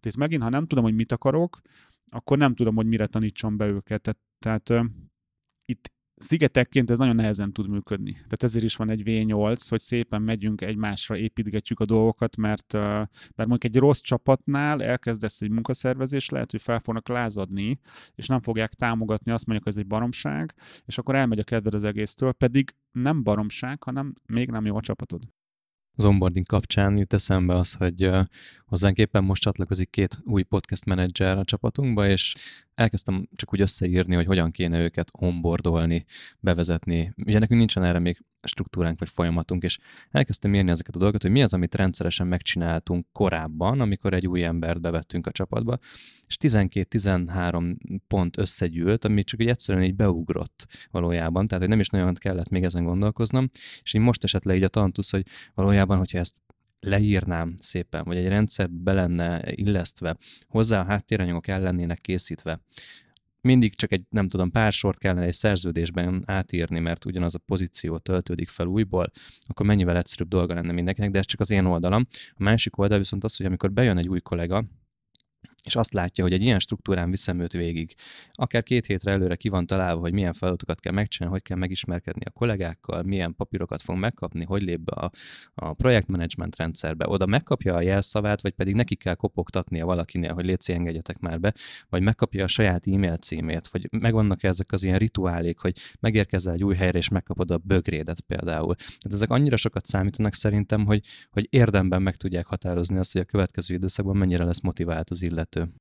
Hát abszolút, és ezek ugye, én mindenre azt mondom, hogy ez lehet úgy is, hogy ahogy esik, úgy puffan, vagy lehet az is, hogy te megtervezted ezt a folyamatot, hogy mi van az első nap, második nap, harmadik nap, és ebben nagyon sok tartalék van. Tehát a legtöbb cég ezzel nem foglalkozik, tehát óriási kontrasztot lehet állítani, és nagyon könnyű kontrasztot állítani a legtöbb cég, meg a te céged között, és ez szerintem fontos. Itt, ami, ami, ami viszi tovább az onboarding gondolatot, az egy, amit mi alapmunkatársi képzésnek hívunk. Az alapmunkatárs azt jelenti, hogy a click marketingben minden munkatárs click marketing dolgozó. És kérdés, hogy ez alatt mit értünk? Itt vannak alapirányelveink, valamennyire kell ismerni a történetünket, kell ismerni, hogy én hogyan gondolkozom, meg kell nézni régi videókat, vagy régebbi videókat, amiken beszélek, vagy, megnézni, vagy elolvasni akár a könyveimet, azért, hogy mindenki érezze, hogy, hogy mit jelent az, hogy click marketing dolgozó vagy. De ez alapvetően nem egy ilyen, ez nem egy ilyen hókusz-pókusz, hogy, hogy jaj, milyen csodálatos dolog, hanem hogy, hogy tud, hogy mondjuk nálunk a konyha úgymond hogy működik, hogy működik az ebédidő, stb. stb. És erre nekünk van egy ilyen, nem tudom, 30 vagy 40 valahány pontos ilyen képzésünk, amin szépen végig kell menni, vannak benne pontok, hogy uh, mikor mit kell csinálni, melyik vezetőnek kell beszámolni, és akkor végül azt mondjuk, hogy uh, oké, okay, most már click marketing dolgozó vagy. És ennek a következő lépése, a, amit posztra képzésnek hívunk, hogyha te mondjuk kampánymenedzser vagy, akkor megint megvan, hogy oké, okay, hogy dolgozó vagy, de hogy lesz a kampánymenedzser, és az megint egy külön ilyen uh, képzési terv igazából. És ezt mindezt hívjuk, mindezt az egész világot mi egy ilyen ilyen kalapozásnak hívjuk, tehát vannak kalapok, van kampánymenedzser kalap, de van egyébként cégvezető kalap, pénzügyes kalap, a click marketing blogjának írója kalap, és ezekben a kalapokban, ezek ilyen dokumentációk, vannak definiálva, hogy, a, hogy kinek mit kell csinálni, mi a cél, mit nevezünk jó munkának, mit várunk el, mik a KPI-ok, mi alapján kapod a fizetésed, hogy tudod jól végezni a munkát, stb. stb. Tehát ezekkel lehet jól megszervezni a munkát. Kattognak a gondolatok ezzel a fejembe, de menjünk tovább, és igazából már három pontunk maradt csak ebből a listából. A rendszer működtetése a hatos pontod, és azt mondod igazából ebben, hogy egyszerű lépéseket, néhány egyszerű lépést kell csak megtenni ahhoz, hogy ez a rendszer működjön, de hogy ez egy, ez egy csapda helyzet is lehet, mert valójában, hogyha ez, tehát hogy egyszerűen nem mindig, nem mindig a, az egyszerű, az nem mindig a könnyű út. Mit értesz ez alatt? Ugye itt is a minden minden összefügg, ugye úgy épül fel a rendszer, hogy van egy mondjuk jó céges kultúrád, vagy egy alapértékeid, tudod, hogy milyen embereket akarsz felvenni, felvesz olyan embereket, megmondod nekik, hogy mit, hogyan kell csinálni, ugye ez a csapatépítés, munkaszervezés, de az a kérdés, hogy ezt csinálják-e? És itt a, a rendszer működtetése alatt én azt értem, hogy hogyan érjük el, hogy tényleg azt csinálják, amit megtanultak, és amit lehet, hogy pár hétig úgy csinálnának, de hogy, hogy folyamatosan azt csinálják, és hogy a rendszer, mint egy gép működjön. És itt van néhány ilyen menedzsment eszköz, talán így lehetne őket hívni, amit kell folyamatosan alkalmazni ahhoz, hogy ez így is legyen, és így is maradjon. Az egyik ilyen egyszerű eszköz az az irányelv. Tehát mondjuk írunk arról egy irányelvet, hogy nálunk mik az öltözködési szabályok. Tehát, hogy nem mész be strand nadrágba, meg strandpapucsba egy ügyfél meetingre. Mert amúgy lehet, hogy az irodába bejöhetsz, bár az is kérdéses, mert ha jön egy ügyfél nem hozzád, és látja, hogy strandpapucsba ülsz, akkor ez milyen érzés egy ügyfélnek. Tehát ez például egy irányelv. Mit csináltok akkor, hogyha valaki nem tartja be ezeket az irányelveket? Ez összetett. Tehát a, egy, egy ilyen szituációnál a legtöbb cégben, meg a legtöbb vezető, vagy hát inkább nagyon sok, azt mondom, azt csinálja, most direkt fogalmazunk ilyen nagyon csúnyán, hogy mondjuk bassza a csőrét az, hogy nem úgy mennek a dolgok. Jó, hogy suttogtál legalább. Ahogy ő szeretné, de igazából sosem mondta el, hogy mi az elvárás, sose lett ez kimondva, nem lett leírva, nem lett megmutatva a munkatársnak, nem lett neki megtanítva, nem lett számon kérve, és soha nem volt róla szó, csak egyszerűen zavar, hogy miért nem úgy mennek a dolgok. Na és ha valaki mégis strandpapucsba jönne be, hogy nálunk ez nem fog előfordulni, de azért nem, mert le van írva, hogy ez miért fontos, el van vele olvastatva, hogy csúnyán fogalmazzak, vissza van kérdezve, senki más nincs amúgy ö, strandpapucsban. Most ez egy különleges ö, példa, vagy egy ilyen, ö, tehát nem ez a legfontosabb, hogy, hogy strandpapucsban vagy-e, de ha véletlen mégis előfordulna, akkor biztos vagyok benne, hogy bármelyik munkatársunk, aki ez látja, oda menne és megkérdezni, hogy figyelj, lehet, hogy nem olvastad el azt az irányelvet? Mert amúgy ez is egy irányelv, hogy ne hagyjuk, hogy a dolgok úgy menjenek, ahogy nem kéne, mert egy hajóban nevezünk. Ez is egy külön leírt irányelv nálunk, hogy mindenki értse, hogy egy hajóban nevezünk. Tehát uh-huh. ha mhm. látod, hogy valaki nem helyesen viselkedik, az, az a te dolgod. Tehát ez is egy irányelv, hogy nincs olyan, nem a te dolgod. De ha mégis ez mondjuk rendszeresen megtörténne, akkor biztos előbb-utóbb egy vezetőnek valaki szólna, hogy beszélni kellene azzal, aki strandpapucsba jár. De most tényleg ez a nem a strandpapucs a legfontosabb, de hogy vannak irányelvek a, a működésünkről, ugye ezt meg kell tanítani a munkatársaknak, számunk kell kérni, ez egy folyamatos munka, ami soha nem tud véget érni. Tehát ez már egy olyan egyszerű dolog, hogy legyen egy irányelved, amit megtanítasz és számon kérsz, ami túl egyszerű ahhoz, hogy, hogy érezzük a fontosságát annak, hogy mondjuk minden héten beszéljünk az irányelvekről. És ha nem beszélünk, akkor ez elkezd hanyatlan, és előbb-utóbb semmilyen irányelv nem lesz igazából betartva. Emlékezni fognak, hogy igen, volt egy ilyen, de hát nem szoktuk használni. Aztán van az a, hát idézőjelben eszköz, ez az irányelveknek egy, egy, egy verziója igazából, amit ilyen józan paraszti észnek, vagy józan ítélőképességnek hívok, amire szükség van egy cégben, mert nem lehet mindenre irányelv. De egyébként az is egy irányelv, hogy nincs mindenre irányelv. Tehát nem tudom elfogadni azt, és ezt le is írtam, és egyébként vissza is jelzik, hogy ez tök klassz, hogy van ilyen, leírtam, hogy nem fogom elfogadni azt, ha bárki bármire azt mondja, hogy nem volt leírva. Mert az, hogy le van írva száz dolog, az azt jelenti, hogy azt a száz dolgot muszáj csinálnod, de az nem azt jelenti, hogy csak azt kell csinálnod. És ez, ezek a felismerések, ezek ilyen egyszerűnek tűnnek most, de ez nekem mind évek. Hogy rájöttem arra, hogy oké, okay, hát ez ilyen, ilyen dedósnak tűnik kicsit, de hát ezt kell csinálni, mert egyszerűen ez működik. De itt szeretném azért így hozzáfűzni a hallgatóknak is, és szerintem ezzel egyetért az Kristóf, hogy nagyon sok gyakorlati tippet mondasz most el, és hogy szerintem fontos, hogy ne érezze ezt a hallgatónk, meg a későbbi előadás résztvevő, hogy hogyha ezek elő nem rendelkezik, akkor ő egy rossz vállalkozó, hanem ahogy te is elmondtad, ez évek munkája, amire kialakul, mi most próbálunk egy ilyen rövidítést adni ahhoz, hogy ne, másnak ne kelljen feltétlenül éveket eltölteni addig, mire ezek kialakulnak, és fix módszereket tudjon bevetni. Itt szerintem mindenkinek meg kell nézni azt, hogy az ő saját cégében hol vannak azok a hiányosságok, amiket, hogyha azonnal orvosol, akár ezeknek a szempontok mentén, akkor jobb vállalkozása lesz. Az irányelvek lehet, hogy nem mindenkinek az első listára fog, vagy a, a lista első pontjára fog kerülni, könnyen lehet, hogy másoknak pedig pont ez hiányzik ahhoz, hogy szintet tudjanak ugrani. Úgyhogy igazából csak szeretném megnyugtatni a hallgatót, hogy ha itt most száz olyan dolgot hallottál, kedves hallgató, ami, amivel nem tudsz még elszámolni, hogy ez nálad működne, akkor itt csak lépésről lépésre haladva lehet ezen változtatni.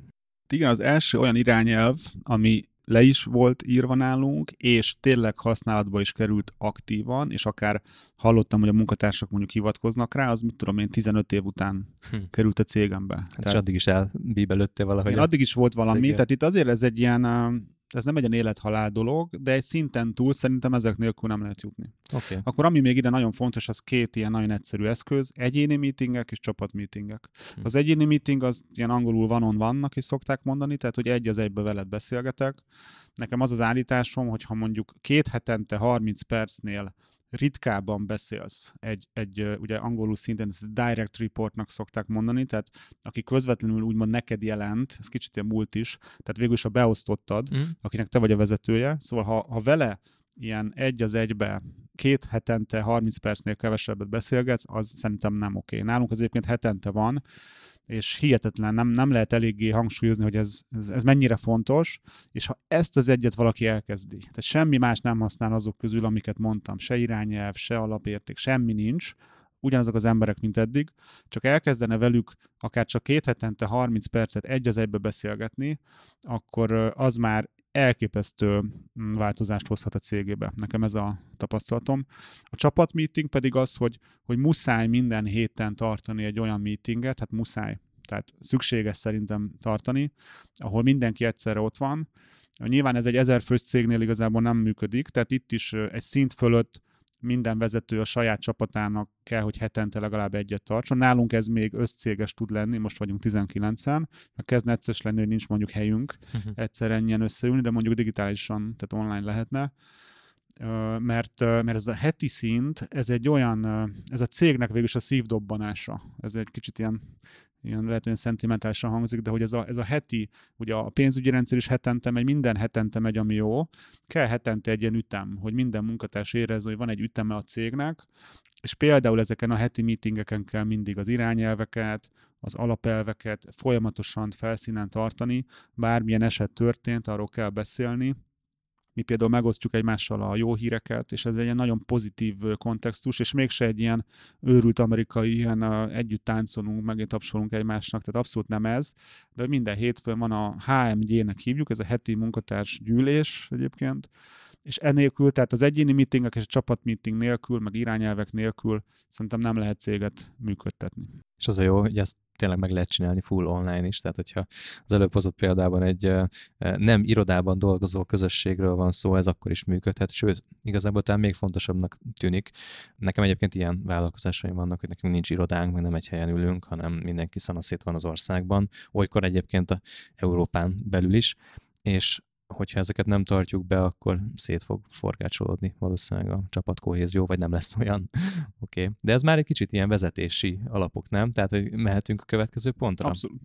Oké, okay, ezt hát, át is adom a szót, Kristóf, mert ez, ez, ez a te koncepciód, a hetedik pont a vezetés alapjai, mit kell tudnunk erről?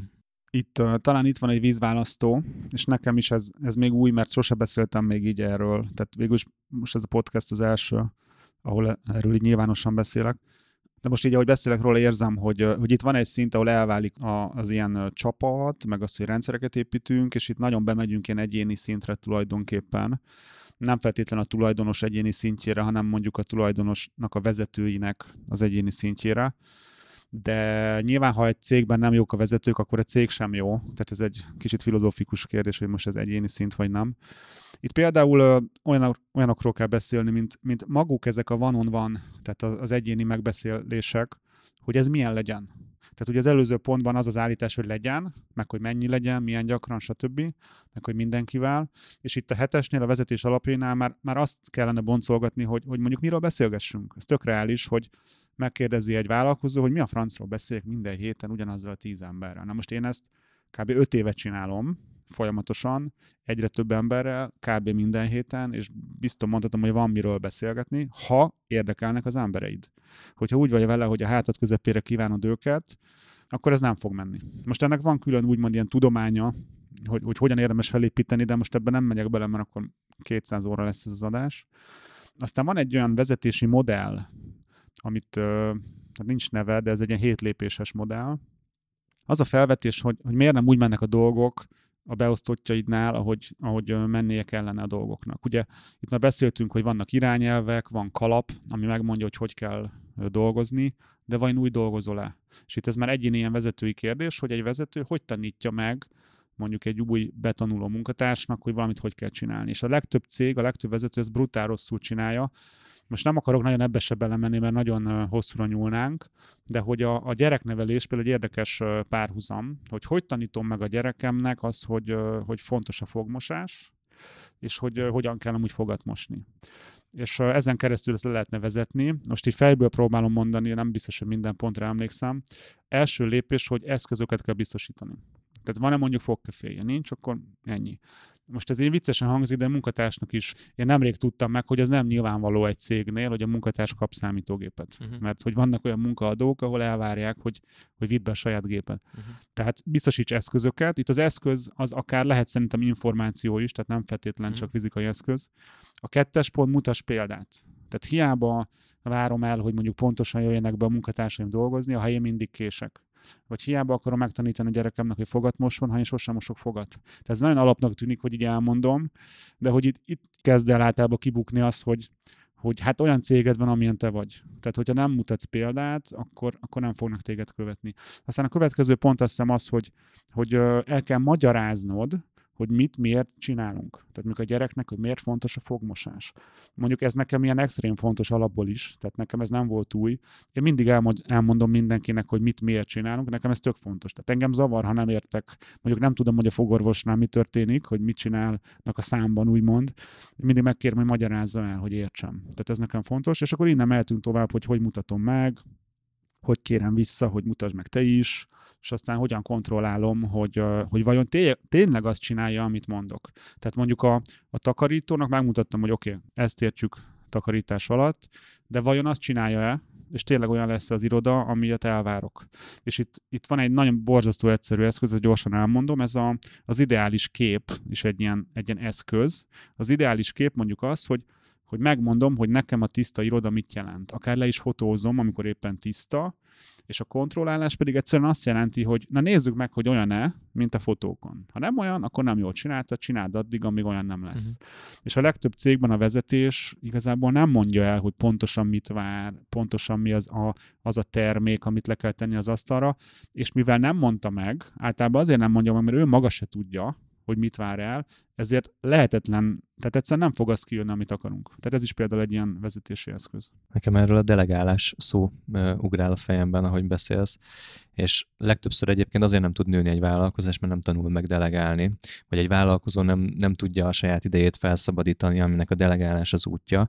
És amit te elmondtál, az szerintem ez, hogy, hogy megtanítjuk a, a, a munkatársainkat arra, hogy hogyan végezzék azt a feladatot, amit eredetileg mondjuk a cégvezető kezdett el, és ő találta ki, hogy hogy működik, az ideális kép is erről szól, és legyen ez bármi, akár egy doboznak a becsomagolása, vagy egy blogcikk megírása, vagy egy kampány elindítása, vagy egy nem tudom, fa megmetszése, hogy meg kell mutatni azt, hogy mit szeretnél elvárni, de hogyha nem mutatod meg, sőt, saját magadnak nem fogalmazod azt meg, hogy hogy van egy, egy feladat elvégezve, akkor hogyan várhatod el. Egyáltalán persze akkor nem is tudod delegálni, és nem tudod kiadni a feladatot a kezedből, és a végén ott maradsz, hogy mindent neked kell csinálni vezetőként. Igen, a leggyakoribb én azt látom, hogy az, mert magamon érzem, hogy ezt csináltam régen, hogy igazából nem fogalmaztam meg magamnak, hogy pontosan mit várok. Csak azt várom el, hogy legyen rendben. Uh-huh. És hogy nem igaz, hogy nem tudod megcsinálni, amikor én is meg tudom csinálni, akkor ez miért olyan nehéz. De ha nem tudom magamból kivenni azt az infót, hogy mit értek jó alatt, és ugye ez nem evidens azért, tehát hogy nem véletlenül nem működnek ezek jól, mert, mert ez nem nyilvánvaló dolgok, de hát pont ez az a határvonal, hogy, hogy ösztönösen vállalkozok, vagy tudatosan, hogy oké, okay, nem ösztönös az, hogy leírjam, hogy mit értek az alatt, hogy számlázás, tehát ha nem tudom leírni, akkor nem is tudom elvárni. És nekem itt jön be a van-on-van beszélgetéseknek a fontossága, mert ha még nem is tudom pontosan leírni, nem is tudom mindig nagyon jól megfogalmazni, de ezeken a beszélgetéseken egyáltalán felmerülhet az, hogy én mit szeretnék. El tudom akkor szóban mondani, hogy légy ezt csináld úgy, vagy ezt csináld amúgy. A kollega fel tudja tenni a kérdést, hogy szeretnéd-e azt, hogy ezt csináljam, vagy azt csináljam, és akkor így valójában elő tud előre tud mozdulni ez a delegálási kérdés, ki tud alakulni maga a vezetés, létre tudnak jönni ezek a standardek, amikről itt beszélgetünk, de hogyha ha nincsen kapcsolat a munkavállalóval, vagy a munkatársal, akkor, akkor valójában az egész ilyen, egy ilyen, szerintem egy ilyen elszigetelődött lehetetlen küldetés lesz. Igen, tehát ez a van van, az, az egyéni megbeszélések, ez, ez ilyen egész, hát úgy egész korán, hogy most már nagyon sok éve bevezettem, és ugye most már a munkatársaim is, tehát a vezetőim csinálják az, a, az ő beosztottjaikkal is tök jól látni, hogy ez, hogy ez tényleg nem egy hókusz-pókusz, hanem egyszerűen működik. Hm, tök jó.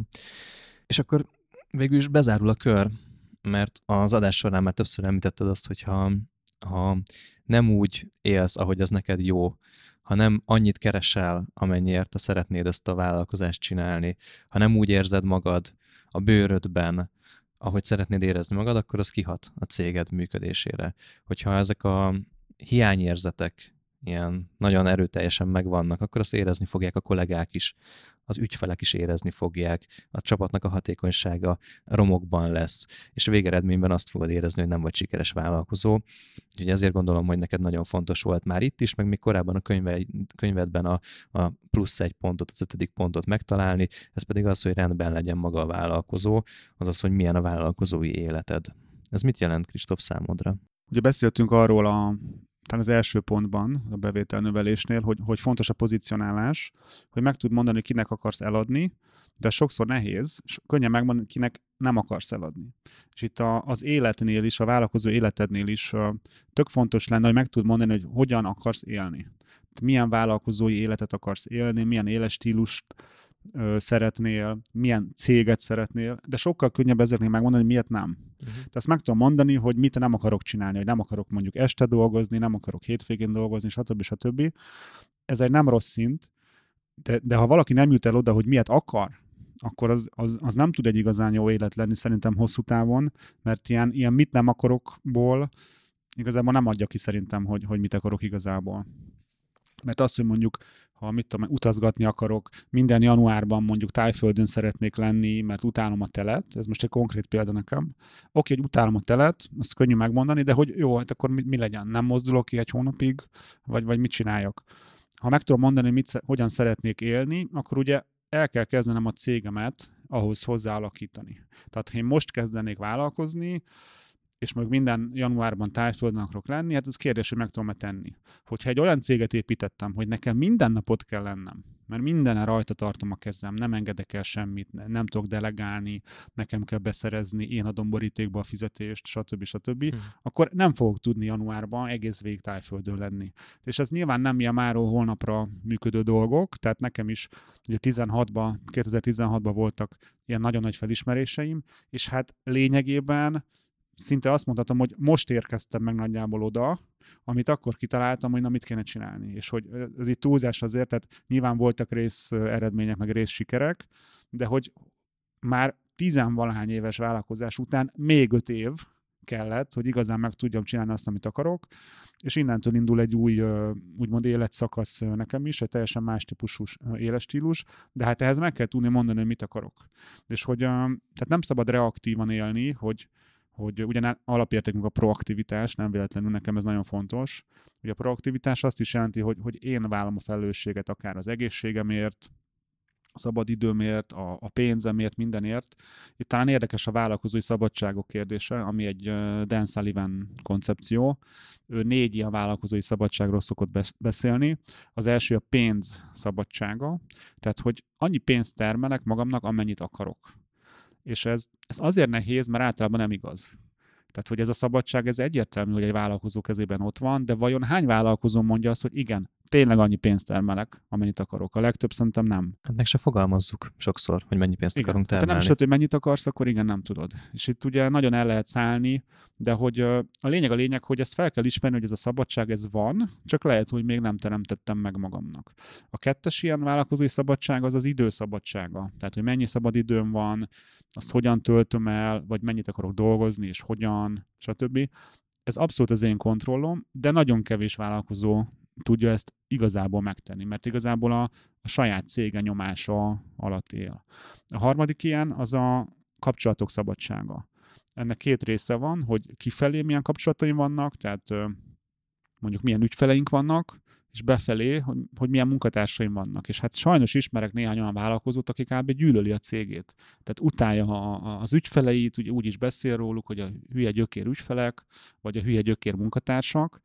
Nekem is volt olyan időszakom, én sose gondolkoztam így a munkatársaimról, meg az ügyfelinkről se, de volt olyan időszak, ez is egyébként 15-16, hogy úgy mentem be az irodába, hogy arra gondoltam, hogy remélem nem találkozok senkivel, amíg bejutok az irodámba, becsukom az ajtót, ott vagyok egész nap, délután kijövök és hazajövök. És hogy nem voltam szerintem így rossz ember, meg egy nagyon rossz fej akkor se, de hogy nem éreztem jól magam a cégemben igazából. Pedig én választom meg, hogy kit veszek fel, kit nem rugok ki, milyen ügyfeleink vannak, kit nem küldünk el, stb. stb. hogy mit is... csináltok egyáltalán? És hogyha nem Igen. szereted azt, amit csinálsz, vagy amit a céget csinál, akkor már az egész eleve halára van ítélve. Igen, tehát ez a hármas ilyen szabadság, kapcsolatok szabadság, és a négyes az pedig a, a célok szabadsága. Ez, ez azt jelenti, nem úgy a célok, hogy most milyen célkitűzéseim van, hanem hogy, hogy mint mondjuk nekem a vállalkozó fejlesztés, kicsit ez az, hogy, hogy milyen célokért küzdök. Tehát, hogy nem csak egy pénzgyár a, a click marketing, hanem önmagában egy példát mutatunk a többi magyar vállalkozásnak, ezt tudják amúgy a munkatársak is, és nekem is van egy, egy ilyen magasabb szintű, kicsit ilyen, akár ilyen magasztosabb célom, azon túl, hogy nyilván pénzt is kell termelnünk. De ez egyébként hozzá is járulhat szerintem ahhoz, hogy te jól legyél. Tehát, hogyha azon túl vannak céljaid a vállalkozásoddal, hogy pénzt lapátolj ki belőle, akkor el tudsz érni olyan érzelmi töltöttségi szintet, ami viszont hozza magával azokat a nehezebben megfogható dolgokat, mint hogy lelkes vagy, hogy másokat tudsz lelkesíteni, hogy nyugodt vagy, hogy boldog vagy, mert hogy szimplán attól, hogy, hogyha a céget csak annyit ér el, hogy pénzt termelsz, akkor ez nem biztos, hogy összefügghet, vagy meg, megvalósulhat. Nekem még, még kicsit az jutott eszembe, vagy talán ezt említetted is, de ez, ez szerintem nagyon fontos így kihangsúlyozni, hogy sok vállalkozó csapdában érzi magát a saját vállalkozásában mert eljutott arra a szintre, hogy olyan dolgokat vállalt be, vagy olyan dolgokat nem oldott meg, amik miatt belekényszerül egy olyan helyzetbe, ami már neki nem jó. És akkor persze mondhatjuk neki azt, hogy legyél nyugodtabb, legyenek céljaid, alakítsák jobb kapcsolatokat, de azt mondja, hogy most már innen nem tudok hova menni. Hát mit csinálsz szerinted, vagy mit csináljon egy olyan vállalkozó, aki ennyire ilyen csapdahelyzetben érzi magát? Szerinted neki mi az első lépés? Ez jó kérdés az jut eszembe erről, hogy, hogy ez a nyugodj meg, uh-huh. hogy van ez a mém, hogy még soha senki nem nyugodott meg attól, hogy azt mondtad neki, hogy nyugodj meg, hanem idegesebb lett inkább. Hát szerintem az őszintesség. Ezt, ez egy Brandon Bouchard gondolat. Brandon Bouchard egy amerikai coach, ilyen performance, tehát teljesítmény coach, és ő mondja azt, hogy az őszintességet következő szintje az eredményeid következő szintje. Tehát ha be tudod magadnak vallani, hogy szar az életed, most így nagyon le, most ez persze nem szar az életed, de hogy mondjuk nem olyan, amilyennek akarod, hogy nem érzed jól magad, hogy nem ezt akartad, nem akarsz így élni, stb. Tehát amíg ezt nem vallod be, addig nem fogsz tudni változtatni. Tehát, hogy, hogy az eredményeid addig nem fognak változni, mert, mert benne maradsz abban, amiben vagy. És én ezt nagyon a saját életemben tapasztalom, hogy na, tehát nagyon kemény volt 16 bevallani magamnak, hogy hát hát most már a munkatársaim nem azért mennek el, már így ugye első hat hónapban főként azért mentek el, mert nem fizettem eleget, stb. Az még oké, okay, az nem az én hibám, fizetek többet. De amikor olyan visszajelzés jött, hogy kb. azért mentek el a click marketingből, mert már úgy úgy nem érezték jól magukat, hogy, hogy tőlem se tudtak már úgy tanulni, nem azt kapták emberileg.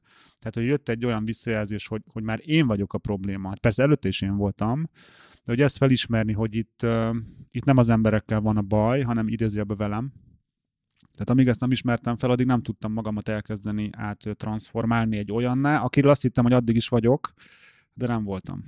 Nekem is az önismeret lett volna az első, amihez, amit így, ami így eszembe jut, hogyha valaki ebbe a csapda helyzetben van, akkor el kell kezdeni olyan eszközöket találni, amivel saját magát jobban megérti, vagy a saját szándékait jobban le tudja tisztázni, és ez a, az önmagunkkal való őszintesség volt, ahogy ezt te mondtad, és ez szerintem nagyjából ugyanarról a tőről fakad, én valahogy azt látom, hogy ilyenkor le kell metszeni azokat a dolgokat, amik nem működnek, kicsit vissza kell lépni, le kell tisztítani azokat a dolgokat, amik, amik így rárakódtak erre, és akkor ez lehet, hogy ennek az őszintesség, vagy az önmagunkkal való őszintesség, vagy a, az őszinte visszajelzés kérése a módja. És arról, amit még mondtál, hogy elkezdtek a kollégák azt mondani neked, hogy nem jó vár, már veled dolgozni, vagy nem, nem, nem azt kapják, amit szeretnének, az, az azért fontos, mert hogy így megkaptad a lehetőséget arra, hogy változtassál, meg volt az a lehetőséget, hogy meghald a visszajelzéseket, hogyha csak egyszerűen elmennek az emberek, nem kérdezed meg őket, hogy miért mennek el, és akkor azt mondod, akkor, akkor nyugodtan azt mondhatod, hogy bennük van a hiba, és ők voltak a hülyék, meg Igen, de ugye akkor is mondhattam volna, hogy, el, igen, hogy elmondják, igen, hogy igen, jó, igen. ez hülye, ez, ez, nem, ez nem, ez, ő a hülye, nem én. Igen, viszont ha nem is kapsz visszajelzést, és nem is fogadod el a visszajelzést, akkor meg nem tudsz tükörben nézni. És ez talán ez az útja ennek. A zen buddhizmusban van egy jó ilyen tanítása, hogy van az van az önkép és az önvaló, vagy énvaló. Hogy az önkép az az, hogy mit gondolsz magadról, hogy, hogy nem is az, hogy hogy nézel ki, hanem mondjuk, hogy jól érzem magam, rendes vagyok, szeretnek a többiek, és az önvaló az, amilyen igazából vagy. És hogyha minél nagyobb az eltérés, az, hogy mit gondolsz, hogy milyen vagy, és hogy igazából milyen vagy, tehát minél nagyobb az eltérés a kettő között, annál többet szenvedsz te is, meg annál több szenvedést generálsz igazából másoknak ez az állítás. És hogyha ha teljesen meg tudna egyezni, hát az szerintem rendkívül ritka, hogy ez teljesen megegyezik, hogy igazából mi vagyok, ki vagyok, meg hogy mit gondolok magamról, de ez minél inkább megegyezik, annál kevesebb de szenvedek én is, és ugye boldogabb leszek, meg annál kevesebb ö, be tudok ártani másnak. És akkor nem kell teljesen a keleti filozófiáig mennünk ahhoz, hogy ezekkel a szemléletmódokat találkozunk. A különböző személyiségmodellek, akár a diszk is ezt mutatja ki, hogy meg vannak életterületek, és hogy van egy kifelé mutatott képed, és valójában az, ami a te személyiségednek a, a, az alapja, és amire szükséged lenne, és ezt nagyon sokszor nem ismerjük fel, és az egyes ilyen modellek azért szerintem elég jól meg tudják ezt mutatni, hogy ott vagy-e, ahol lenned kell, hogy azt csinálod-e, amit tenned kell, és hogy na akkor itt most megint elérkeztünk az önismerethez, az önmagunkkal való őszintességhez. Bocsánat, ez, erre az jut eszembe, hogy ez, ez nagyon érdekes, mert szintén a Zen mondja, hogy mindenki a helyén van. Tehát, hogy igazából nincs olyan, hogy nem ott vagy, ahol lenned kell, mert pont ott vagy, ahol lenned kell, csak azt nehéz fel is, tehát azt nehéz elfogadni, hogy hát igen, addig azt, amit eddig csináltam, az oda vezetett, ahol most vagyok, és ez tök jogos, és hogy ne reklamáljak, hogy, hogy én nem ezt érdemlem, mert igazából ezt érdemlem és ezen kell változtatnom. És azért vagy abban, mert hogy az a frusztráció, amit a helyzet okoz, éppen arra van szükséged. Igen. És ezt a, erre van szükségem, ezt persze senki nem akarja bevallani, hogy most nekem arra igen, van igen. igényem, hogy szar legyen, de hogy valójában anélkül, a rossz helyzet nélkül nem tudnál szembenézni saját magaddal. Igen. És itt már régen túlléptünk a vállalkozás szintjén, hanem itt az élet minden fontos területén hát ez a tartunk. Pont, ugye? De erről van szó itt a nyolcas pont, és ezt lehet vissza görgetni valahogy a, a céges működésben, meg a kollégákkal való együttműködésben. Úgyhogy Kristóf, én nagyon szépen köszönöm ezt a rövid bemutatót arról, így is másfél órát beszélgettünk, hogy miről fog szólni ez a nyolc pont. Én azt gondolom, hogy minden egyes pontban, amiről beszéltünk, most van egy legalább egy olyan aktív tennivaló, amit én haza tudok vinni, és ez bízom benne, hogy a hallgatókkal is így történik. Most csak így elgondolkodtam azon, hogy erről nem egy másfél órát beszélgetnénk, hanem egy egész napon keresztül, akkor, akkor hány ponttal térnék haza, úgyhogy én igazából azt gondolom, hogy ez, ez vár azokra, akik ellátogatnak majd erre a személyes előadásodra. Úgyhogy biztatom a kedves hallgatókat, hogy nézzétek meg Gál Kristófnak az online felületeit, mert ott tudtok találkozni azokkal az információkkal, hogy az a jól működő vállalkozás, vagy a jól működő cég című előadás sorozatára hogy tudtok jegyet váltani. Remélem, hogy ez a mostani beszélgetés ez önmagában is, meg ugye az előadás sorozat miatt is inspiráló volt nektek. Kristóf, én köszönöm neked, hogy ezeket elmondtad, és örülök, hogy beszélgethettünk, a hallgatókat pedig innen üdvözöljük, és reméljük, hogy megtartják azt a jó szokásukat, hogy ilyen sokáig velünk maradnak, és végighallgatják akár a másfél órás adásokat is. Ha tehetitek, kedves hallgatók, akkor lépjetek be a Vállalkozóba Vállalkozás Podcast zárt csoportjába, mert Kristófot nagyon sok egyéb extra tartalmat is megoszt velünk, um, illetve ha tehetitek, akkor osszátok meg az ismerőseitekkel, különösképpen a vállalkozó ismerőseitekkel hallgassátok ezt a podcastet, mert szerintem nagyon értékes gondolatok vannak benne, és beszélgessetek erről, osszátok meg egymással is a véleményeiteket, mert így tudunk tanulni és fejlődni, jobb vállalkozóvá válni. Ez volt a mai Vállalkozóból Vállalkozás Podcast. Tartsatok velünk két hét múlva is, csütörtökön fogunk akkor is megjelenni. Sziasztok! Sziasztok! Ez volt a Vállalkozóból Vállalkozás Podcast Gál Kristóffal és Sándor Adriánnal. További epizódokért és tartalmakért kövess Gál Kristófot a Facebookon, de megtalálsz minket a Spotify-on, az Apple és a Google Podcast appokban, a Soundcloud-on és a további podcast platformokon is. Hamarosan egy újabb epizóddal érkezünk.